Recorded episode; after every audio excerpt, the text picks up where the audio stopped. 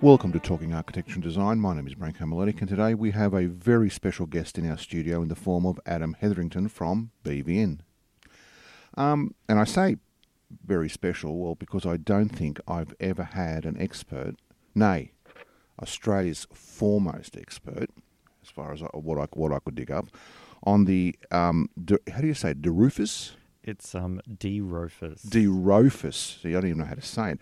dRofus software platform, a unique planning, data management, and built uh, collaboration tool that provides workflow support and um, access to building information, man- uh, information, building information. Sorry, throughout the um, building life cycle. Welcome to Talking Architecture and Design, Adam Hetherington. Thanks, Branko. It's good to be here. Okay, so okay, before we start talking software and algorithms and bits and bytes and whatnot, um, can we have a little bit about yourself? Yeah, sure. Well, my um, background is interior design, mm-hmm. and I studied a Bachelor of Design at the Queensland College of Art. And when I graduated from that, I started working for BVN. Right. And just happened to. That's fall... BVN in Sydney, yes. Actually, BVN in Brisbane. Okay. And, um, you know, from the very beginning, um, we were pioneering a health project at the time, uh, hospital redevelopment, and we were one of the first in Australia to use a database add on to MicroStation, 2D, okay. 2D MicroStation at the time. And um, ever since then, I've you know realized that interior design was um, something that I really enjoyed, but I always loved sitting down to the the data of it all. Okay. Um, so that's what kind of led me to taking a job here in Sydney, um, some 14 years later, as a database manager. And I probably would have done it sooner, but I really had to wait until that job was invented for me. Because it's um, certainly not a role, database management and architecture, that maybe existed, say, you know, five or 10 years ago. That's true. Um, so you love your spreadsheets, is that what you're saying? Well, I guess dRofus is like a spreadsheet on steroids. Right, okay. You know, and it's it's more than just um, a schedule of information because each of those rows of data, and it's actually more like a cube of data because the rows go up and down and across and sideways. It okay. forms a cube of information that's connected together. Um, and each of those little rows are a thing. You know, they're the couch that someone's going to sit on. It's the floor finish that someone's going to walk on. It's right. the door that someone's going to walk through, uh-huh. and even the handle that they're going to open it with. Um, and all that data, you know, exists um, virtually um, before, sometimes even before the model, the building model exists. I'm intrigued. So you you studied interior design, okay, yeah. interior architecture. You've that's more on an artistic bent almost, isn't is it not? And yet you've you've sort of swung the other way and decided, you know, you want to become virtually a data scientist in some in some in some aspects. Why and how did that happen? Like, was there a, a moment of epiphany or? I guess it was the nature of interior design projects that I always took part in. Mm-hmm. And I worked predominantly for companies that um, did not draw a line between interiors and architecture. Um, they didn't really separate the strands. So I would find myself doing a lot of work, you know, traditionally assigned to architecture. And, and I didn't really know any different.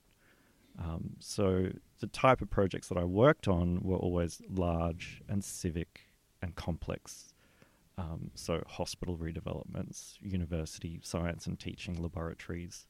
Um, you know, I've, I've done the interior design of a mortuary. It's you know Sounds not fascinating. It's not traditional. Um, you know, picking cushions and rugs. In fact, I've I've never specified a rug. You know, in in 15 years, I had uh, one little private client once that I helped them choose a rug. Okay. Yeah. Um, so traditionally, it's been um, you know, heavy services content. Right. Okay. Um, and as the person who, like, I really started designing with data sheets as well, um, using the power of words and text and describing something, naming something, to prevent necessarily having to draw it in the traditional way.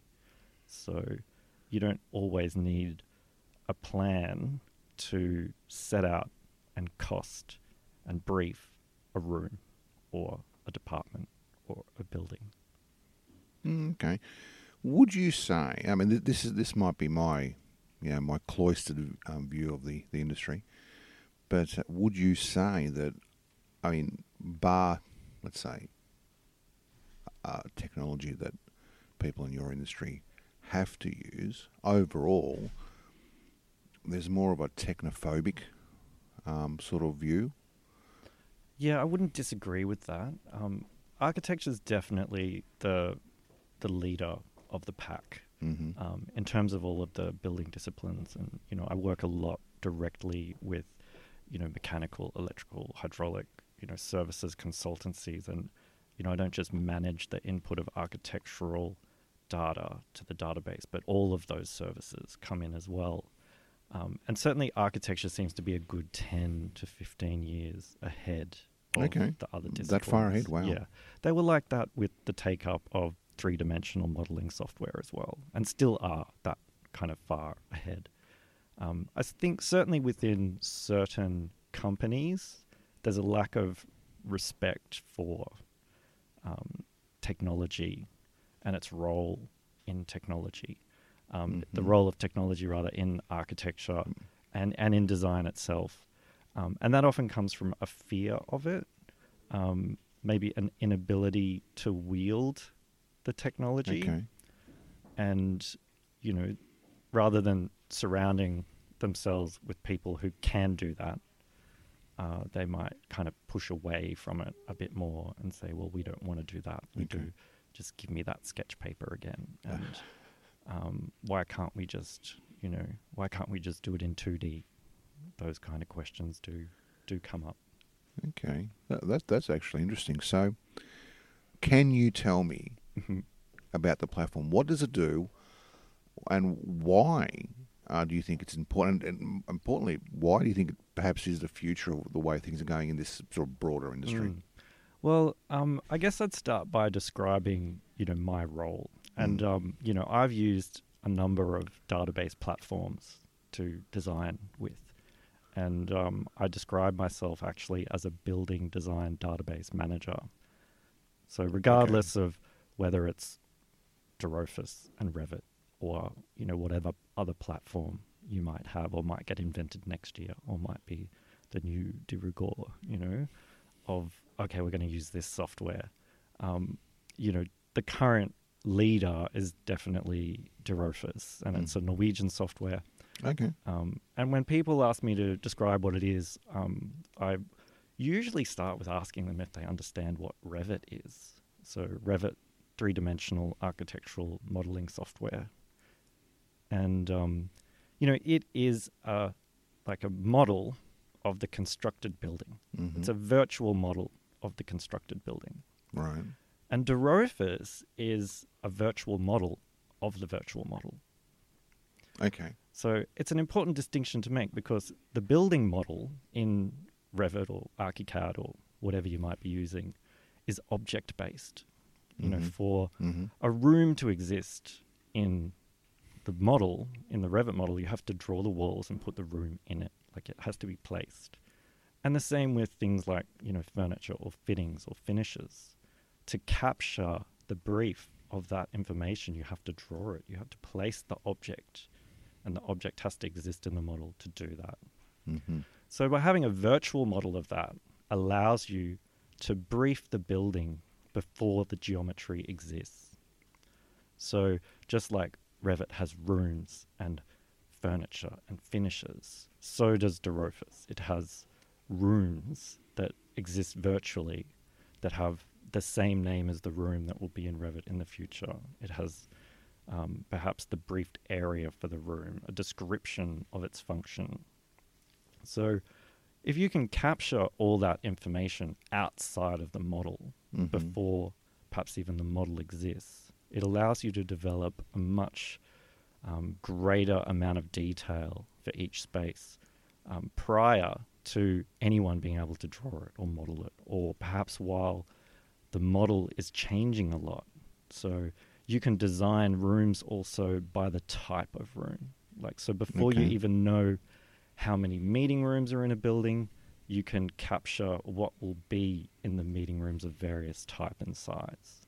So once the number of meeting rooms do exist, then you put that number in and apply the template to it. So immediately you're able to populate large amounts of building data about a particular room or room type. I guess the other benefit is that if you're working with object based data and there's big wholesale changes, um, that can be a real problem. You know, if you've got a room full of furniture um, in a building model, it's quite hard to push that around if someone decides, oh, well, that room's moving to level nine, Right. or that room's going to another department, or we need another five of those. Let's have three less, and so on. Um, you know, if someone decides to restack a hospital Right. in a building 3D model, hmm that can take a long time Oh, really? to do to actually move all those rooms from one floor to another. Now I can restack a database model in a few minutes. hmm Um, it's it's just much quicker to manage that data, and you don't necessarily have to be able to see that item to know what it is. And the real, I guess, beauty of the database software like dRofus is it links the virtual data to the real data using some kind of unique key. So the room in the database is linked directly to a room in the model, hmm and they synchronize and talk to each other. And there's a bi-directional workflow where you can push and pull information between the building model and the dRofus database. And the same goes with every individual component and family and system family um, within that model. So there might be, you know, individual bits of um, FFE or um, services outlets, or they might even be system families like walls and ceilings and so on. And using a, a unique key identifier, um, the items become linked with the database. So you can control, um, you know, pretty much whatever you want. You know, the, the mapping of the attributes between what's in the model and what's in the database. Um, you can basically take one parameter in Revit and push it or pull it to an attribute in dRofus. So it allows you a much greater amount of control over the model data, um, especially when you start tying in with facility management software, which you know really requires very consistent um, data in particular parameters within Mhm. that 3D model. Um, linking to a database certainly sort of puts your eggs in two baskets as well, um, which is often you know something architects will freak out about Right. Yeah. about having oh you've got it, information there and there and it's got to be the same um, by using synchronizing you can really put your hand on your heart and know that the data in the database is exactly what's in the model because i just synchronized it um, and also by putting it in two places it helps you do what like i call a bit a little bit of um, you know looking for glitches in the matrix hmm so once you synchronize the data, you look for the bit that's different. And and that's going to flag something that's not captured, not briefed, not linked. Um, you know, something that might be broken or incorrect. hmm Um, so you know, the synchronization process um, is key to I think to database management and and being able to make sure that what you've got in the model matches what you might be scheduling from the database. Um, it you know it's two things in the same place at the same time, and you can like verify that that's the case.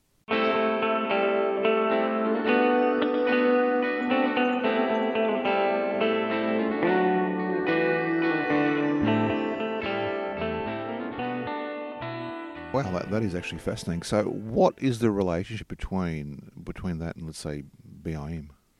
Well, BIM, I guess the database is the I Okay. in BIM.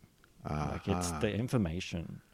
Um, and people will often say that, you know, like Revit is actually not BIM. Um, there's too much information required in a complex building environment, such as a hospital, um, to capture just in Revit. It's just not possible. Right. Okay.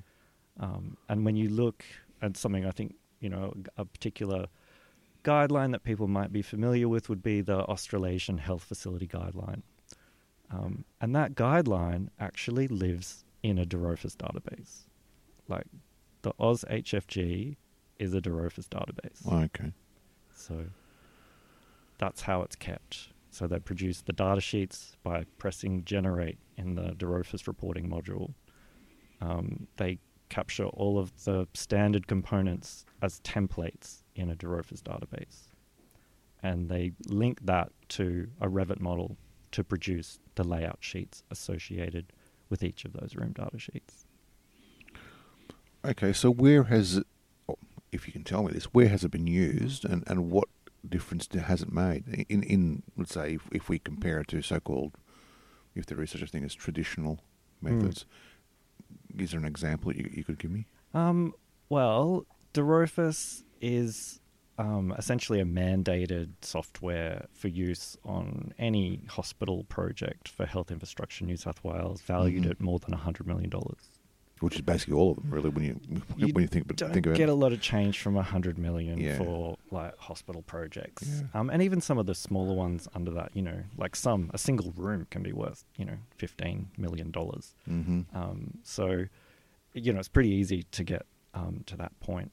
Um, so, in New South Wales, that's certainly created um, a bit of a, um, a quantum leap in dRofus knowledge um, and and dRofus standardization as well, because it is a very customizable software Okay. um, that you know essentially you can make it do what you want to.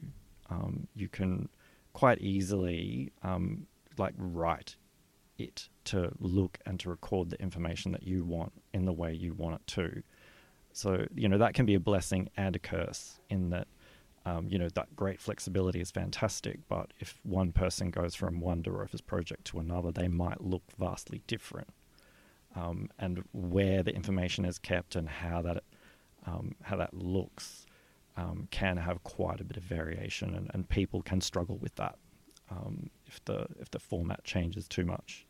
So you know the New South Wales Health and AusHFG, um, you know, having a dRofus template has you know kind of established a bit of a, a nomenclature, I suppose, for for how a dRofus database can and should be structured um, for for capturing of a health project.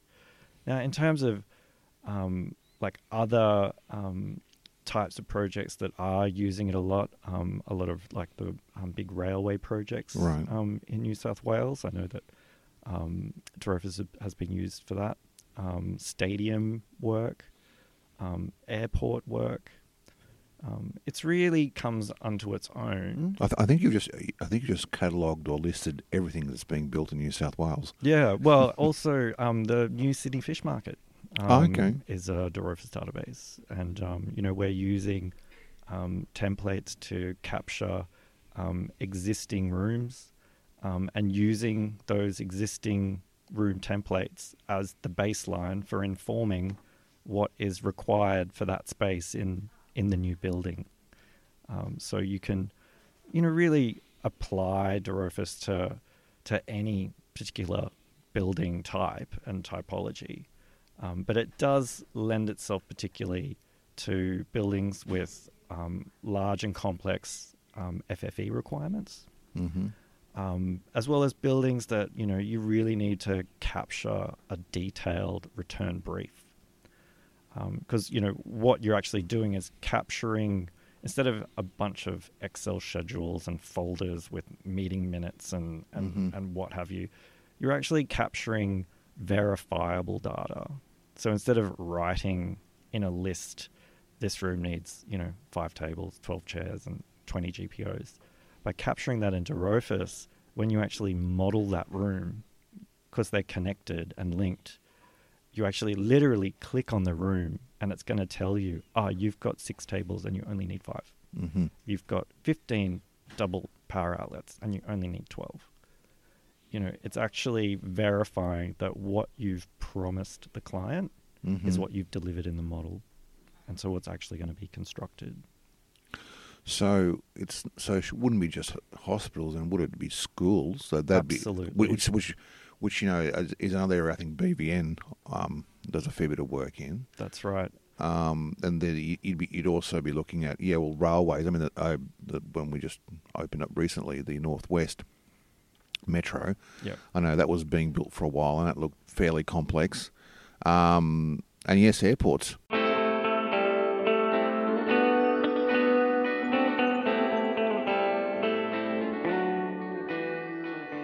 Is, is that why um, Eurofis is is used in the, these areas, not just for the regulatory part, but also for the for the financial? Well, dRofus was actually created by building owners. Right. um, which makes it a little bit different to some of the other database softwares which were created more kind of for architects okay. because they were the ones kind of demanding it. And, you know, it actually, um, for any building where you've got a high degree of accountability, where you've got an owner who really wants to take charge of what they're getting Mhm. in their building and wanting to be able to see that, like, not just at the end when they get delivered a bunch of design drawings and schedules, they want to be able to monitor and engage with the building brief and what they're being provided Mhm. from the inception of the project, maybe even beforehand, you know, right through till, you know, construction and delivery and handover and afterwards. It's um, you know, something that, you know, New South Wales Health see a great deal of value in Mhm. as well because, you know, obviously they've faced issues over the years with, you know, the quality of projects that might Yep. have been delivered. Um, and dRofus has a unique ability as well to assign permissions in the database. Um, so what that means is that you can give someone read-only access to the data. So they literally cannot change or manipulate anything. Um, whereas you can also streamline permissions around disciplines. So you would set up a, a responsibility for electrical, for hydraulic, for architecture, FFE. Um, you can have permissions for AV and signage and, and Mhm. so on. Um, and by assigning those permissions correctly in the database, and that's often the role of a database administrator like myself, it means that when the electrical consultant goes into the database, they can actually only manipulate the data for which they've been assigned the responsibility. Okay. Yeah. Um, so, uh, electrical engineer can't accidentally add or delete a table or a chair, Mhm. um, and someone from interiors can't manipulate the number of power and data outlets. Um, you know, in a in a room or in a space. Okay, so I've, I've gone to the um, I've gone to the um, I- I think it's the um, actually it was it was your LinkedIn site. It said it said that the Rofus um user group has got I think 288 members. Yeah, we're doing quite well in Sydney now. Yeah, which Mm. is kind of fascinating. So, who are well not.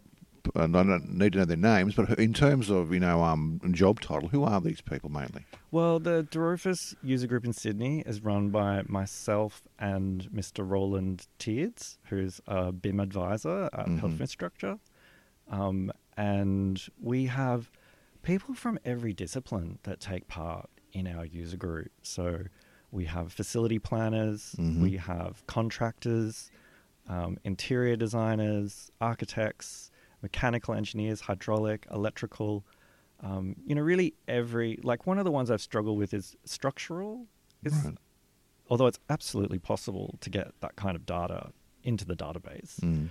um, there's often been a lack of drive from you know consultants to really kind of look at the software and they sit there maybe saying oh well what can it do like what can dRofus do Mhm. and you know i always kind of turn that around and say well no you ask what it can do for you like Right. what do you want it to do what are your deliverables Okay. um, and then work backwards from there. Um, so the idea of the user group was to actually set up like and create a dRofus community where people who are increasingly being required to use the software Right. because they're working on projects where it's mandated. um, and they want to learn more about it, and they want to like explore and ask questions from you know experienced users. Mm-hmm. Um, there's other user groups around the world. I think Sydney is still possibly the only one that is organized by and run by users of the software. We're not um, organized by dRofus. Obviously, we speak a lot with them and you know engage with them about Mhm. um, ensuring they can have a platform at our meeting um, where they might share with us new developments um, or you know or present particular functionality that might be new. Um, but the user group is run by users of dRofus for users of dRofus Okay. um, and and it's not it's not a sales pitch to you know to sell the software. It's really about establishing a community to um, you know bounce ideas off each other. And because there's so many different ways to literally skin a cat in dRofus, agreeing on a methodology as a collective Mm. to say, well, we could do it this way, we could do it that way, we could also do it that way Right. but actually sort of collectively agree and say, oh, well, but you know, well, we've looked at all of that. This is probably we think the best way to do it. Like this is what we would recommend. Um, so having that collective engagement, um, you know, helps like us direct what we're doing and. Um, especially in those disciplines that might not have engaged so much with database software before. Mm-hmm.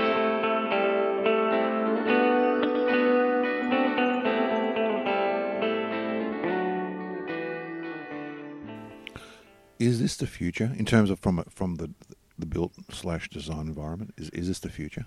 Look, I've often said once the contractors start cottoning on Right. to the power of the database, they will be all over it like a rash. Um, you know, I've, I've often said like if you control the data, Right. you control the building, Okay. um, and it it is the future. I see it's what health infrastructure are doing. When you start a New South Wales health project, they give you the database, and it's got essentially all of the rooms that are assigned a, a template from the health facility guideline, and it's their library, like it's their library of Mhm. components of what you can use. Um, and I see that will happen more in the future, where I know if I was a contractor, I'd want my database. I would control the items in it, and the you know we then they might be like letting the designers assign specification um, to those items, or it might be the other way around. On some projects, we find now that it's the contractors who want to control the specification of a lot of the FFE, um, as well as you know particularly fixed um, Mhm. fittings and you know they are actually inputting that data. So you know the designers are actually doing essentially what is a miniature performance based specification for each like individual item in the room. And then it's a mixture of the architect and contractor um, and various other consultants that then arrive at well, what is the actual like material product or like system Mhm. that's applied to that particular element. And you know, dRofus then also allows you to capture all of that information in one environment and attach certificates. You can attach images. Um, you can attach just basic make, model, finish, um, and a web link. You know, you can you can really assign a lot of data to each individual item Mhm. and all of that information is quite heavy like and you just can't capture it in the building model Right. so what it allows you to do is you've got this kind of heavy item in dRofus that's laden with images you know a pdf of the specification you know certificates about you know fire and slip and whatever else might Mhm. be associated with it and then it's directly linked to a modeled element in the building design and they're like linked together so that you know that that item is drawn in the model but all of that heavy data associated with it doesn't need to live in um, in the building model it lives outside Does it also mean that you know this this is I guess a facet of. I'm going to add a limb here. A facet of big data. Um, does it also mean that, that this has now created a new job title or a new job specification? Like, for example, your role, as you I think yourself pointed out earlier, didn't exist Hmm. ten or so years ago. Um, and looking to the future, is this uh, now a portal into in, into a new roles or on, on, on new sub roles within within your your particular speciali- specialization? you know part of the future of building um, to have a database and and this role which I you know like I, my official title is dRofus specialist Mm-hmm. um, Is that which- what's, that what's on your card? it is currently I think it's going to change soon uh, for the better um, like I do like being a specialist but like I don't care if it's dRofus like it could be any other sort of software as well um, which I mentioned before um, you know, they're going to find something better than Revit soon, I hope. And where is that going to leave the Revit architects? Right. Okay. You know, there's, um, I think you've always got to be careful about associating, you know, your skill set with a software um, because they change and they should. You know, they if a better one comes along, I'll be onto it. so platform agnostic. Yeah, um, absolutely. Um, now, in terms of as a role, the database manager and the building design database manager, um, it's got it's absolutely needs to be um, a role. I think for any large project, and it's a unique skill set though. Mm-hmm. Um, you know, you, you, it's more construction knowledge and Right, okay. building knowledge than it is like computer programming knowledge. mm-hmm. Mm-hmm. And, you know, I'm, despite the way I might sound, I'm not that nerdy. Like, I, I actually can't even, like, deal with, you know, a lot of, like, the, the underlying bonnet, like what's underneath the Right. Interface, the XML stuff, the SQL server shenanigans Yeah. no idea. Um, but when it's got an interface that's actually kind of user friendly, and, Right, and I think, and that's one of the things about like these platforms and, and dRofus especially is that you don't have to have Mhm. that kind of coding knowledge, Mhm. understanding. In fact, it is would be absolutely useful, but Yeah. I would see like dRofus does that for you. Yeah. Okay. Like it's that's what it's there for. Um, certainly, you can you know it's no harm having that knowledge, but it's actually the knowledge of a project from brief through to delivery, and even beyond.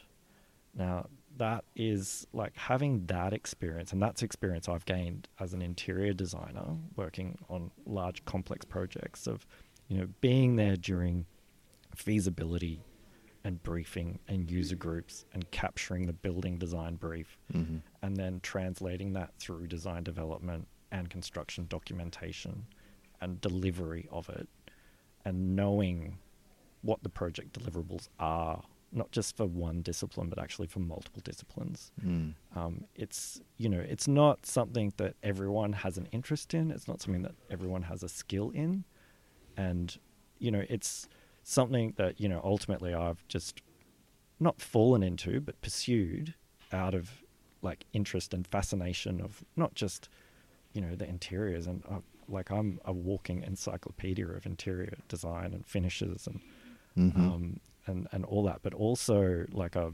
now an encyclopedia of like a lot of the um, mech and elec and hydraulic. okay. Um, you know, it's all building. It's all amazing, and um, you know, I look forward to those other disciplines kind of getting to where we've been in architecture for a while Yeah.